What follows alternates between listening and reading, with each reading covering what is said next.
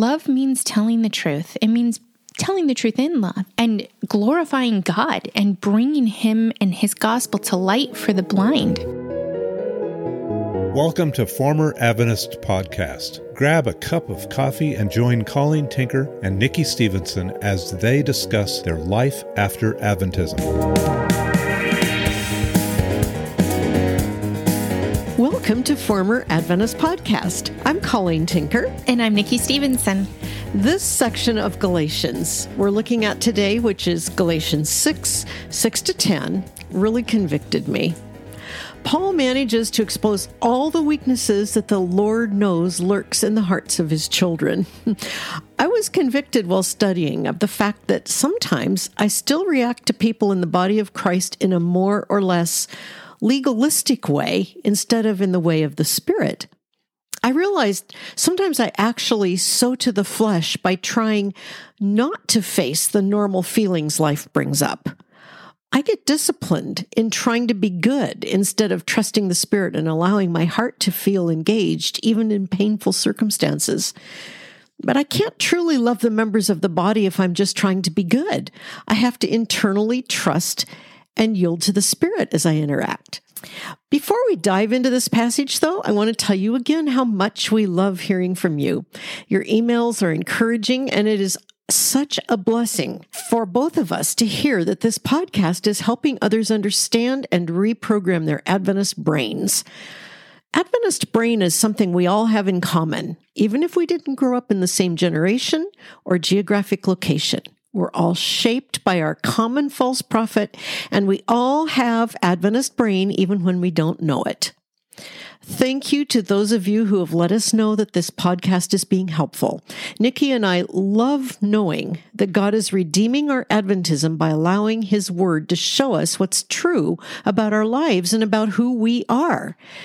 If you haven't signed up for our weekly Proclamation email magazine, go to proclamation dot com, where you can subscribe to the weekly newsletter and also find links to our YouTube channel and online magazines and articles. And don't forget, if you want to email us, our address is former adventist at gmail dot com. And now, Nikki, here's my question for you. Okay. When you were an Adventist, what did you think it meant to not become weary in doing good, because in due time you would reap a harvest?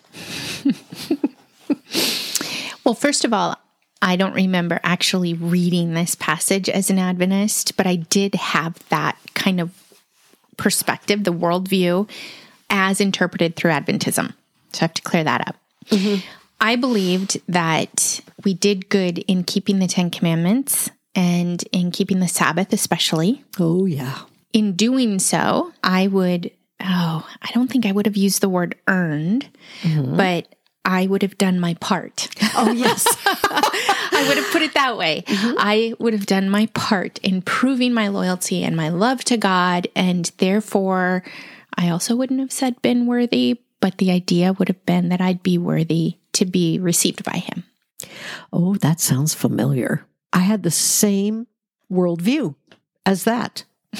And I can't remember either thinking what it meant exactly, that I should not become weary in doing good. And I do remember hearing that phrase, don't become weary in doing good, because in due time you will reap a reward. And for me, that was a very real cause and effect. If I wanted the rewards of eternal life, and I did think of eternal life as a reward, same, then I had to not be weary in doing good here. Even though I would have said, I can't earn my salvation. What was that doing good? Well, it might mean doing the dishes if my mother asked me, or as I got older, it might mean not being embarrassed to talk about the Sabbath to a non-Adventist neighbor, or asking them to church, or taking them a loaf of bread, or checking in and seeing if they needed help, or just basically helping out if people had need. I really did think that I had to be kind of on call to do good. People pleaser. People pleaser. That's it, Nikki. It was a people pleaser thing. So other people's expressed need would be my command. Did you have the spiritual gift of interpreting their unexpressed needs? Because I did. me about that. Oh, you know, just the unspoken family rules. And I don't just mean the family under the roof that you dwell in, but the Adventist community. I disappointed my Adventist, my corporate Adventist community. I didn't go to academy for all the years. I wasn't a student missionary. I, that do-gooding stuff that was expected of the younger generations, I I didn't participate in. I did get to do boarding school for a little while, but I ended up getting kicked out there. So, well, well, that, how is that doing good? I did not do good until I was an adult, and then I learned to love the Sabbath. And I made up for a lot. You know, it is interesting, isn't it, thinking back that loving the Sabbath sort of covered a lot of ground. Yeah, it did. Yeah, if you love the Sabbath, there's a doing good about that. And, you know, another part of the doing good, which I have lived to regret, remembering myself as a teacher, especially at Gem State Academy, where I taught for five years, taught English for five years. And I do remember that I was most earnest in encouraging those teenagers that I taught to just remain faithful to Adventism and to try to explain it and to frame it in a way that they could get around it. Now, I taught English. I didn't teach religion. But, you know, at a boarding school, you have kids in your home. You see them on tours. I saw a lot of those kids outside of the classroom. And I know that I was always committed to upholding Adventism and the Sabbath and God. I've lived to ask God to forgive me and to redeem that in their lives, because I realized I was upholding a cult, and yet I really believed it was right. Mm-hmm. So my do-gooding was all shaped by the religious expectations that I had absorbed. Mm-hmm. It's kind of funny. Now that I'm thinking back to that whole Gem State experience, I suppose this isn't exactly a form of doing good, but it did represent the overall feeling of how one was supposed to observe Sabbath. And I remember one time we'd had a student come over to do some studying, and I it was in the middle of the week, and I was making popcorn for this kid. And the neighbor, who was the wife of the business manager, she would frequently come over to my door to borrow, you know, sugar or butter, kind of in that old-fashioned Adventist neighbor way. Isn't that funny? You ate those things? Well, you know, it was margarine. Okay. But um, she came over this one evening to borrow whatever it was, and she came to the door, and she kind of put her nose in the air and went sniff, sniff, and said, "I smell popcorn. I never eat that except on Saturday nights." And I remember thinking, oh, oops, but why not? That's funny, though, because that is kind of an unspoken rule of Adventism. It is. The sun it goes really down, is. You start popping that popcorn. And if you're lucky, you have fruit salad. Yep. So anyway, doing good and not being weary was an ongoing thing. And for me, it basically meant I had to be good and I had to meet everybody's needs that presented itself to me. I think the most horrifying thing about that is that we believed that in doing good, we would reap salvation. That's what I thought. Yes. The the reward to me was salvation. So how do we know now that that's not true? All the rest of Scripture. Because what is salvation? Salvation comes from Christ alone. As a gift. Mm-hmm. It is not a reward. It was a very big deal for me many years later when I finally realized that salvation is never a reward. Yeah. It's a gift, a free gift.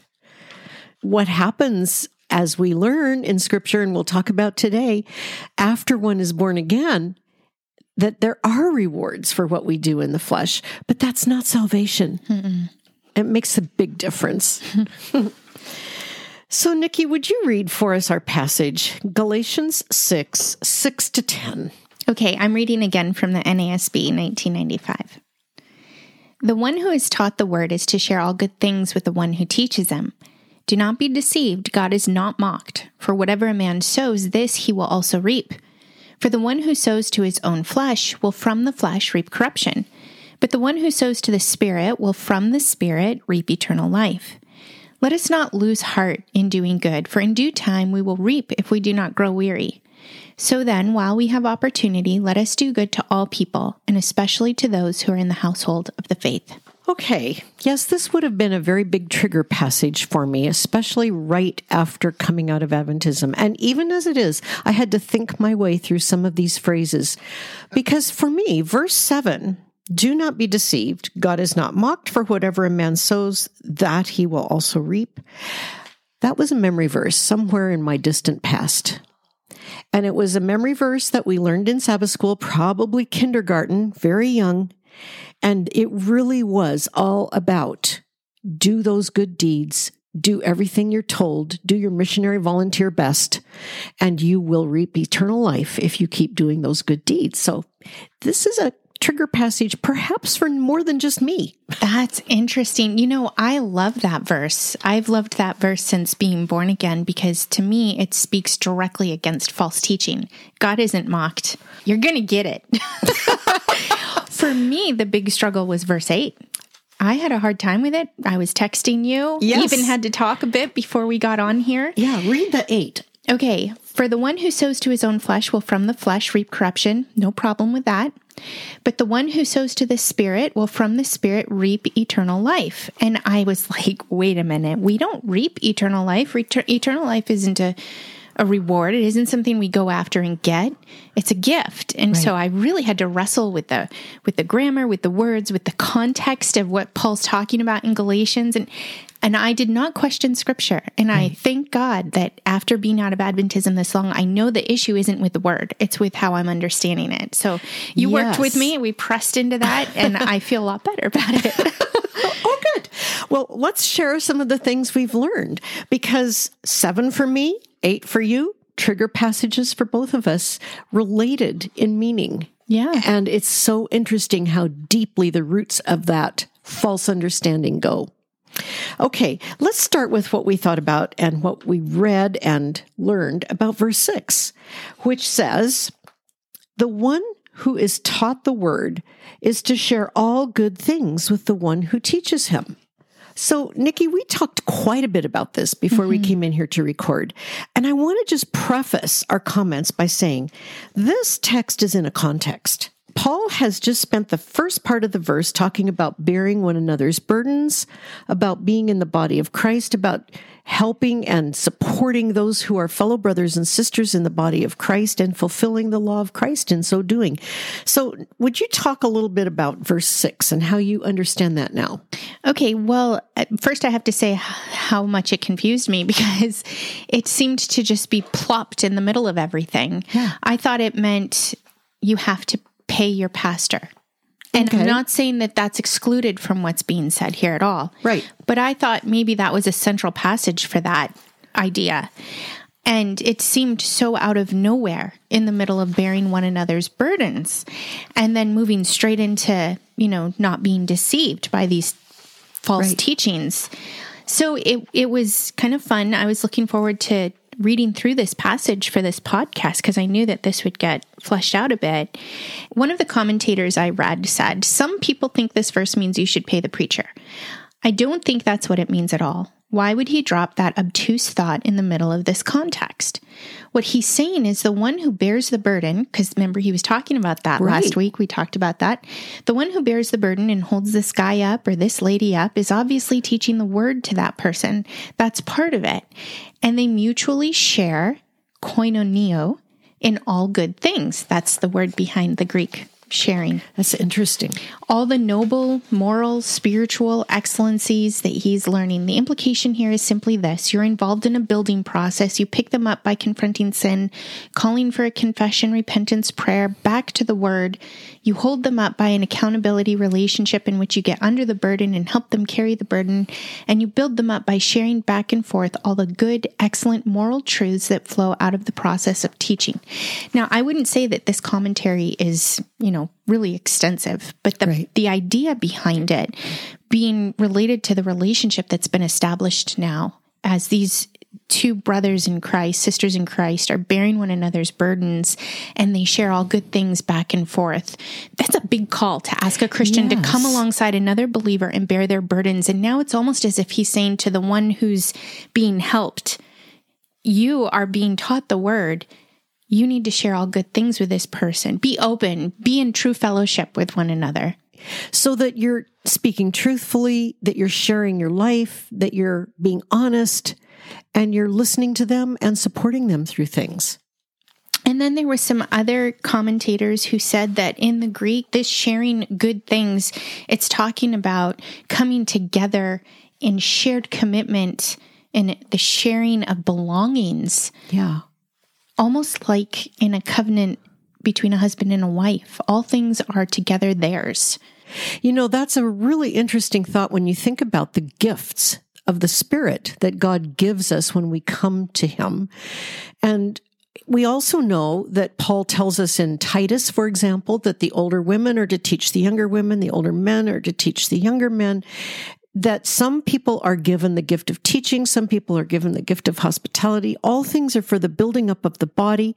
So when we have somebody in the body of Christ who is mentoring us, who is teaching us, who is pastoring us, then our response as a member of the body is we are equal members in the body. And one of the things that seems to happen in Christendom, starting from the first organized church, you know, very early on, which had a very strongly developed hierarchy uh, that went down from a pope through bishops and so forth into priests and then into the laity, that pattern has persisted in some form in a lot of denominations, so that there is a hierarchy. I mean, I, I have heard of Christian churches where the members call the pastor their pastor and his wife their first lady. But the fact is that we are all equal in Christ as members of the body. He is our head. The head is the one that gives the instructions to the body, what to do, how to do it, and keeps the body together and safe and functioning as a whole. So the pastors in the body of Christ are equal members with the little toes, if you want to say that. Mm-hmm. All the members are equal. So our responsibility before God is to love and nurture and care for one another, including those who teach us the word. I think it's interesting. Paul talks about the first thought that we had when we read this verse, Nikki, about paying, mm-hmm. he talks about this idea to the Corinthians in First Corinthians nine, eleven to fourteen. And it's interesting because we learn a couple of things from Paul. We learn his own response to the idea of taking money for preaching the word. And we also learn his general response to what a pastor can expect from those he teaches in terms of money. This is what he says. If we have sown spiritual things among you, is it too much if we reap material things from you? If others share this rightful claim on you, do not we even more? Now, when he says, if others share this rightful claim on you, he is talking about the people that have already come to the Corinthians who have claimed to be apostles of greater import than he himself was. And he has spent his Uh, first part of this letter defending his apostleship to them, reminding them he brought them the gospel. So he's comparing their response to the people that might even have been called false teachers or at least usurpers and saying, remember, you owe me at least what you've given them because I brought you the gospel. And he goes on, nevertheless, we have not made use of this right, but we endure everything rather than put an obstacle in the way of the gospel of Christ. Do you not know that those who are employed in the temple service get their food from the temple, and those who serve at the altar share in the sacrificial offerings? In the same way, the Lord commanded that those who proclaim the gospel should get their living by the gospel. So Paul is not saying pastors should not be able to be supported in their preaching of the word. That is one of the ways we bear the burdens of the body. But that is not the only way we bear the burdens of the body. And I think that that's the point of this verse six in Galatians six. We help those who teach us and mentor us and preach to us and shepherd us by helping to bear their burdens and to make their own life easier so their job is a joy. I do think that to some extent, teaching the word is a burden. Yes. Because it's a heavy responsibility of which there's none higher. Yeah. You know, Nikki, when I think about what we had to learn when we came out of Adventism and joined a Christian church, mm-hmm. you know, and I know that your experience and my experience are not identical, but we have that Adventist similarity. And I know the people that we're talking to, many of them share what we had. And part of our new learning was figuring out what it meant to be born again, and what it meant to be adopted by the Father, and what it meant to be put into the body of Christ. Not all churches are the same, but God in His mercy and grace placed us here where we could be taught how to read and understand Scripture by Gary Enrig and his wife, Elizabeth.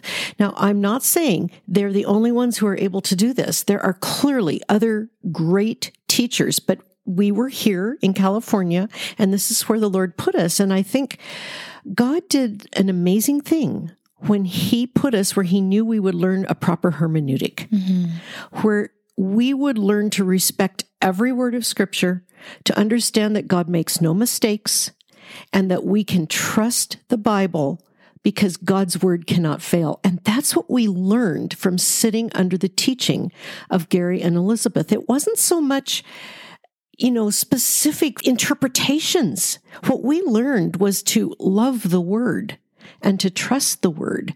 And that's what shaped so much of what we do now. That's what shaped our even our desire to do this podcast. Yeah.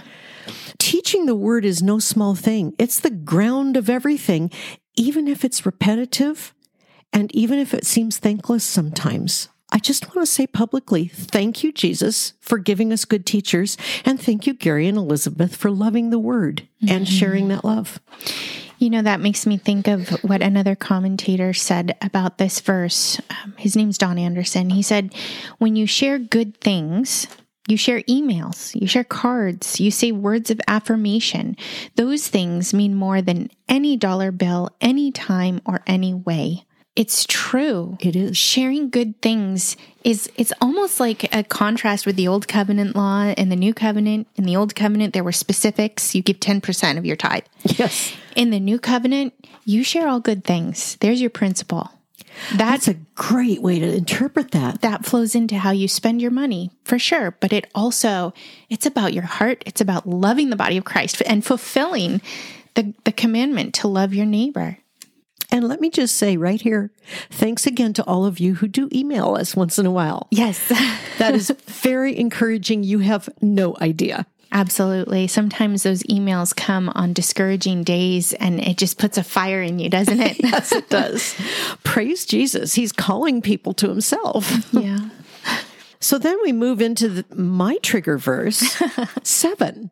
Do not be deceived. God is not mocked. For whatever a man sows, this he will also reap.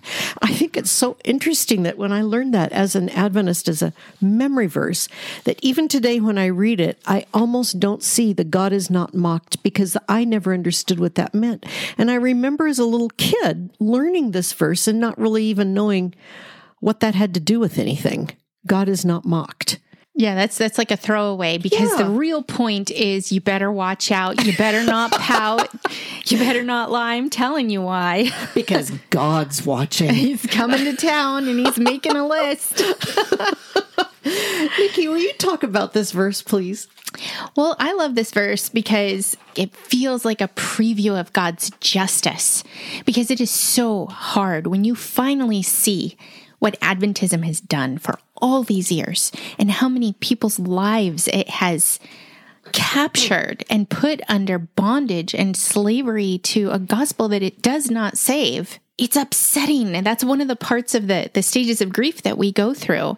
Sometimes, still often. Feel it. Yeah, and still feel it. This isn't saying God doesn't want to be mocked. This is saying He isn't mocked. Yeah. He's sitting, well... Okay, I don't know if He's sitting, but God is not pouting because people are making fun of Him. That's true. Such a good point. God is not mocked by our sin. Our sin is us sowing to the flesh, and these false teachers, they're not hurting God. That's true. They're the ones who are going to reap what they sow. God isn't mocked. God is on the throne. Wow. And these false teachers have come into Galatia and they're deceiving these people. And it, it's in the grammar, in the Greek, that do not be deceived could imply stop being deceived. Yes. Stop being deceived. God is not mocked. Whatever a man sows, this he will reap. And it reminds me of what He said in chapter three when He said, who has bewitched you? Did you receive the Holy Spirit through faith or through works? Are you now trying to be perfected by the flesh? That was a really bad summary of the text, but it was essentially his point. Right. Who's who's bewitched you? Right. You don't start by the Spirit and then perfect yourself in the flesh. And that's the point of this section of Galatians. You know, I think about what it means to become a Christian after thinking we were and having a completely upside down worldview. Those false teachers, some of whom were deceived, many of whom were just plain dishonest, keeping their feet in Adventism because of their positions, the power, the control, and the connections, to be honest, that many of them had outside of the parishioners' understanding, connections with power and money in the world. We were taught a false gospel on purpose. And when we understood what the gospel was and we realized we had to leave, we distinctly lost. And we not only lost, but we left. We had to leave much of what we loved in order to have integrity and to be true to Jesus.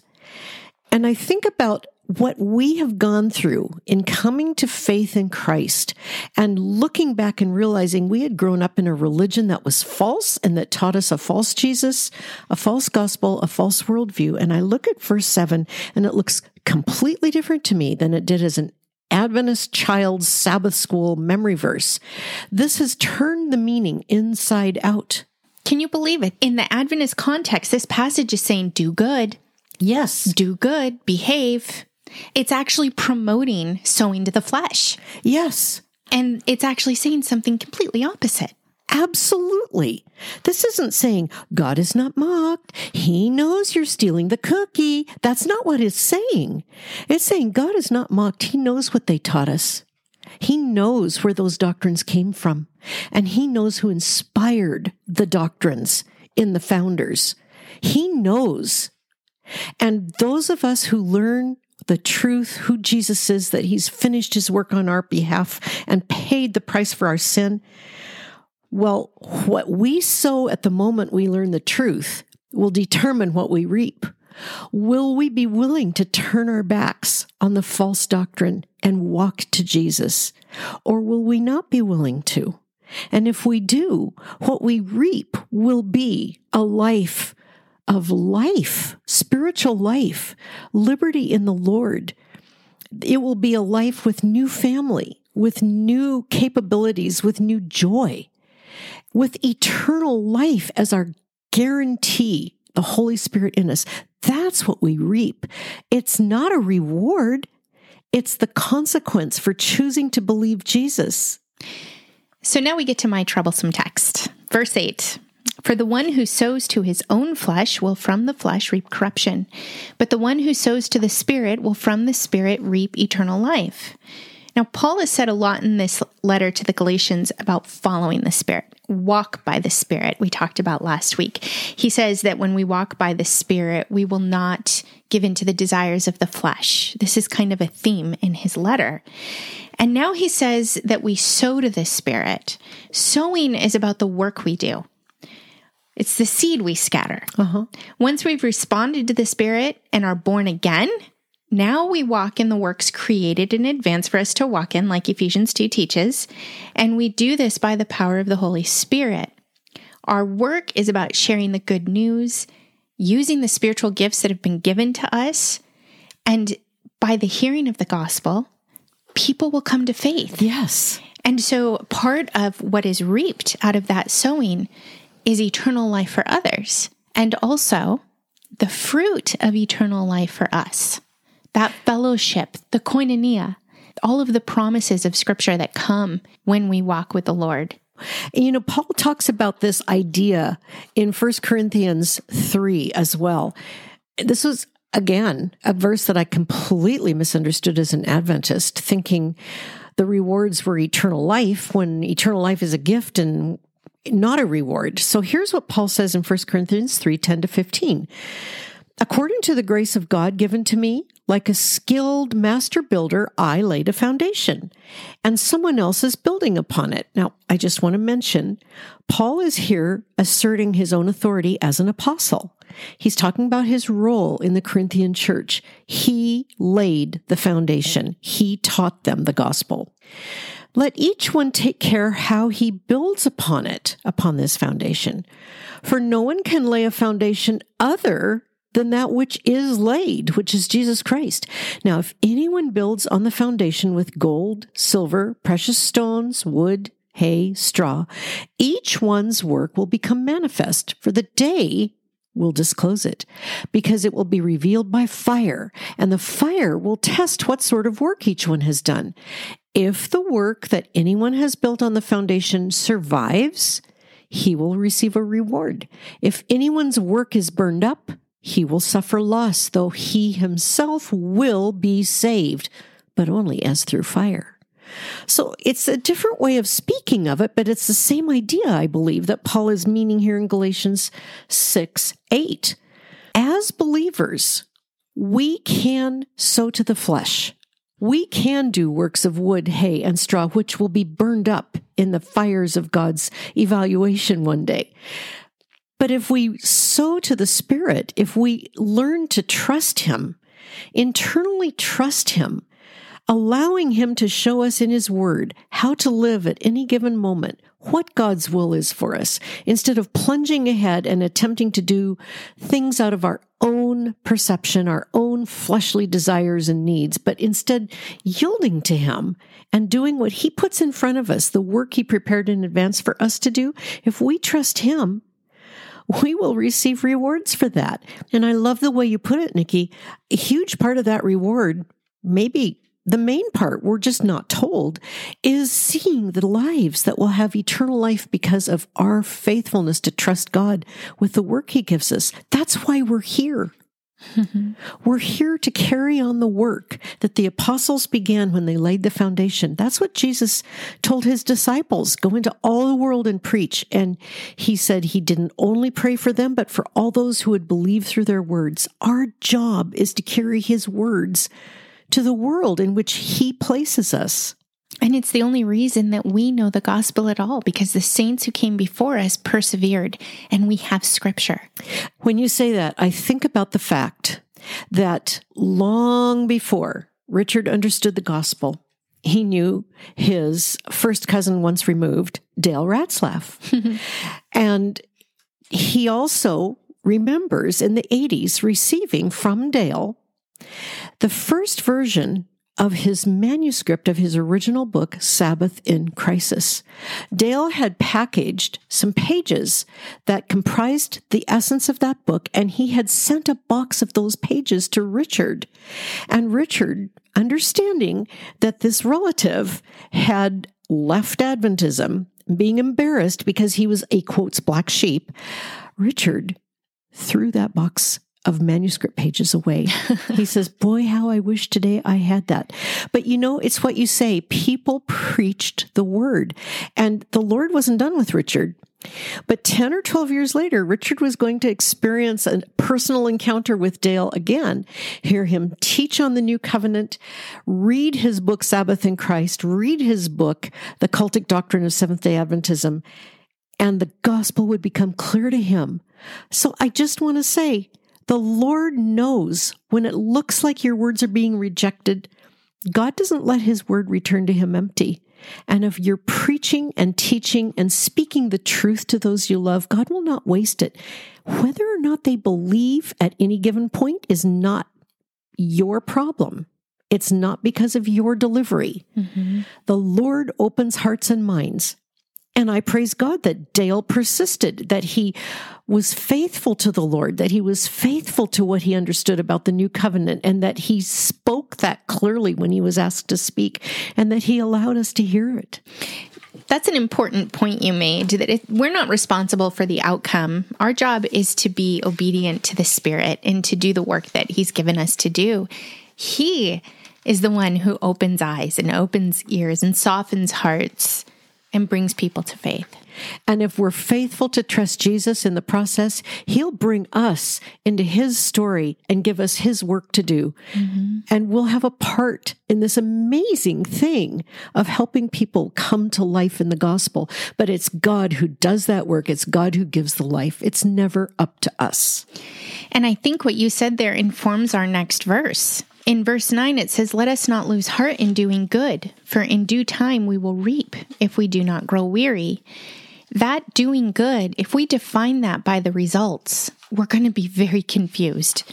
Yeah. Because just like we saw in the book of Judges, the human nature is that everyone does what's right in their own eyes. And those of us who were raised to be people pleasers yes. can get really lost in the idea of doing good. But Scripture defines what this means. God gets to define what love looks like. Yeah. And from what I can see in the Word, love means telling the truth. It means telling the truth in love and glorifying God and bringing him and his gospel to light for the blind as much as we can. You know, it's interesting to me to think about not growing weary and doing good. And it was kind of fascinating. I had not thought of that in the way that I got it out of uh, McGee's commentary on this verse. He pointed out that Abraham believed God, but didn't see the ultimate fulfillment of God's promises to him. Yet he didn't grow weary in doing good. Abraham left Ur. He went to Egypt. He came back. He finally had Isaac. He was faithful to obey God and walk up to Mount Moriah and offer his son Isaac. But God did not require that he actually kill his son. And yet, he still didn't see the fulfillment of everything God had promised him. In fact, we learn in Hebrews eleven that Abraham obeyed when he was called to go to a place he was to receive as an inheritance. But he went by faith. He was looking forward to the city that has foundations, whose designer and builder is God, we learn in verse ten of Hebrews eleven. It wasn't an immediate result. And Jochebed, think of Jochebed hiding Moses in the bulrushes when the Pharaoh said all the babies were to be killed. Think of Miriam going out there and protecting it, and then Jochebed surrendering her son to a pagan princess to raise. Isn't that a horrifying thought? Yeah, it is. And we have no evidence that when Moses grew up and became eighty years old and led Israel out of Egypt, that Jochebed was even still alive. We don't hear of her again. But she was faithful. She didn't grow weary. She did what God asked her to do. And the result is that God prepared Moses because of Jochebed's faithfulness and led Israel out of Egypt. And I just have to say one other thing here in Isaiah fifty-five, ten to eleven. Isaiah says this, "For as the rain and the snow come down from heaven and do not return there, but water the earth, making it bring forth and sprout, giving seed to the sower and bread to the eater, so shall my word be that goes out from my mouth. It shall not return to me empty, but it shall accomplish that which I purpose and shall succeed in the thing for which I sent it." So, Nikki, if we're faithful as the adopted, born-again children of God to do the work he gives us, to ask him to be faithful in keeping us understanding how to do it, we may not see what effect our faithfulness to obey the Lord has, but the Lord sees, and he brings the harvest. And one day we'll know. But what we can know is that God is faithful. He will not leave us. And he's promised that his word will accomplish all that he sends it out to do. I love that. So when we talk about doing good, we're talking about being faithful, trusting God, having faith in him, doing what he's called us to do. And that really informs the next verse again.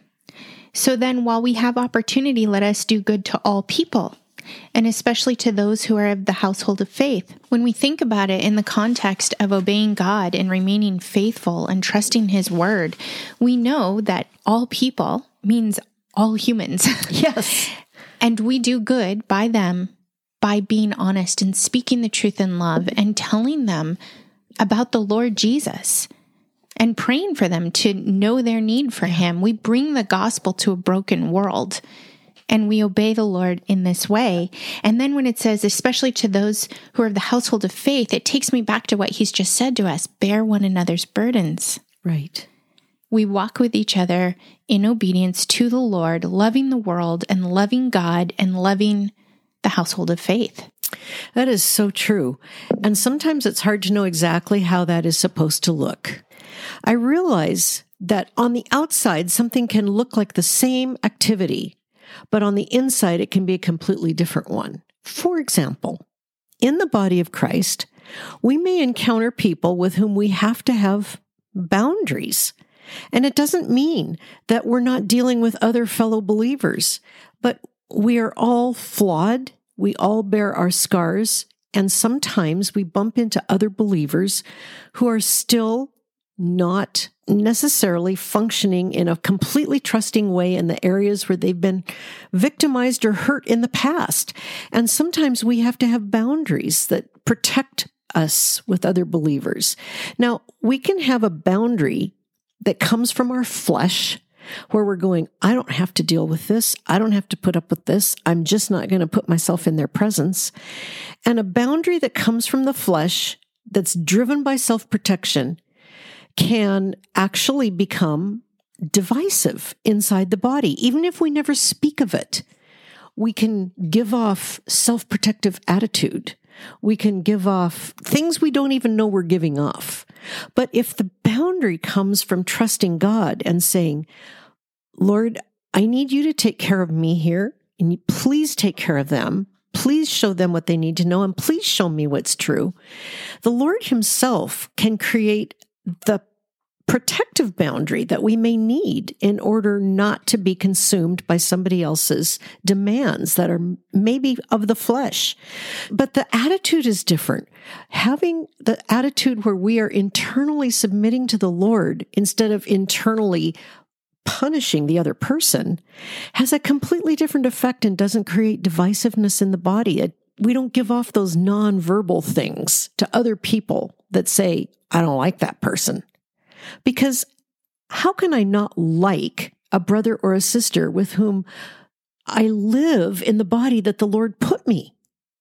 He is the one who determines who shares my life and my space and my local church body. He is the one who does that. And I have to trust him.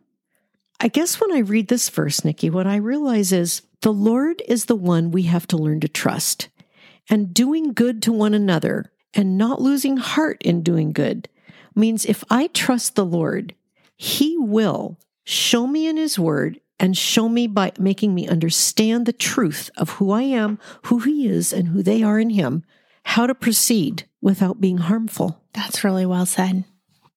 So if you haven't experienced that trusting God, knowing that he has sent his son to pay for your sin, that he has broken the curse of sin in your life, that he has broken the curse of death that is our natural inheritance as sons and daughters of Adam. If you haven't experienced that, if you don't know that you are a part of the body of Christ, adopted by the Father, born again of the Spirit, come to the foot of the cross right now and see Jesus, who took your sin in his body on the cross and died to pay for everything you have ever done, including your natural spiritual death with which you were born. Let him know you recognize that you have sinned against him and that you need a Savior. And trust him, trust him, knowing that he has paid for everything you've ever done and that he has broken the curse of death and that he has promised to give you new life when you believe. Your life will never be the same. And suddenly, these old proof texts and Bible verses from Sabbath school will have new meaning, and you will understand what it means to be able to trust the Lord as you live in the body of Christ. If you have questions or comments for us, please write to us at former adventist at gmail dot com. Don't forget to visit proclamation magazine dot com to see all the resources there for those who are questioning or leaving Adventism, or for Christians who want to know more about what Seventh-day Adventism is. Don't forget to subscribe to this podcast wherever you listen, and please leave a review as it helps expand our reach. And join us next week as we conclude our walk through Paul's letter to the Galatians. We'll see you then.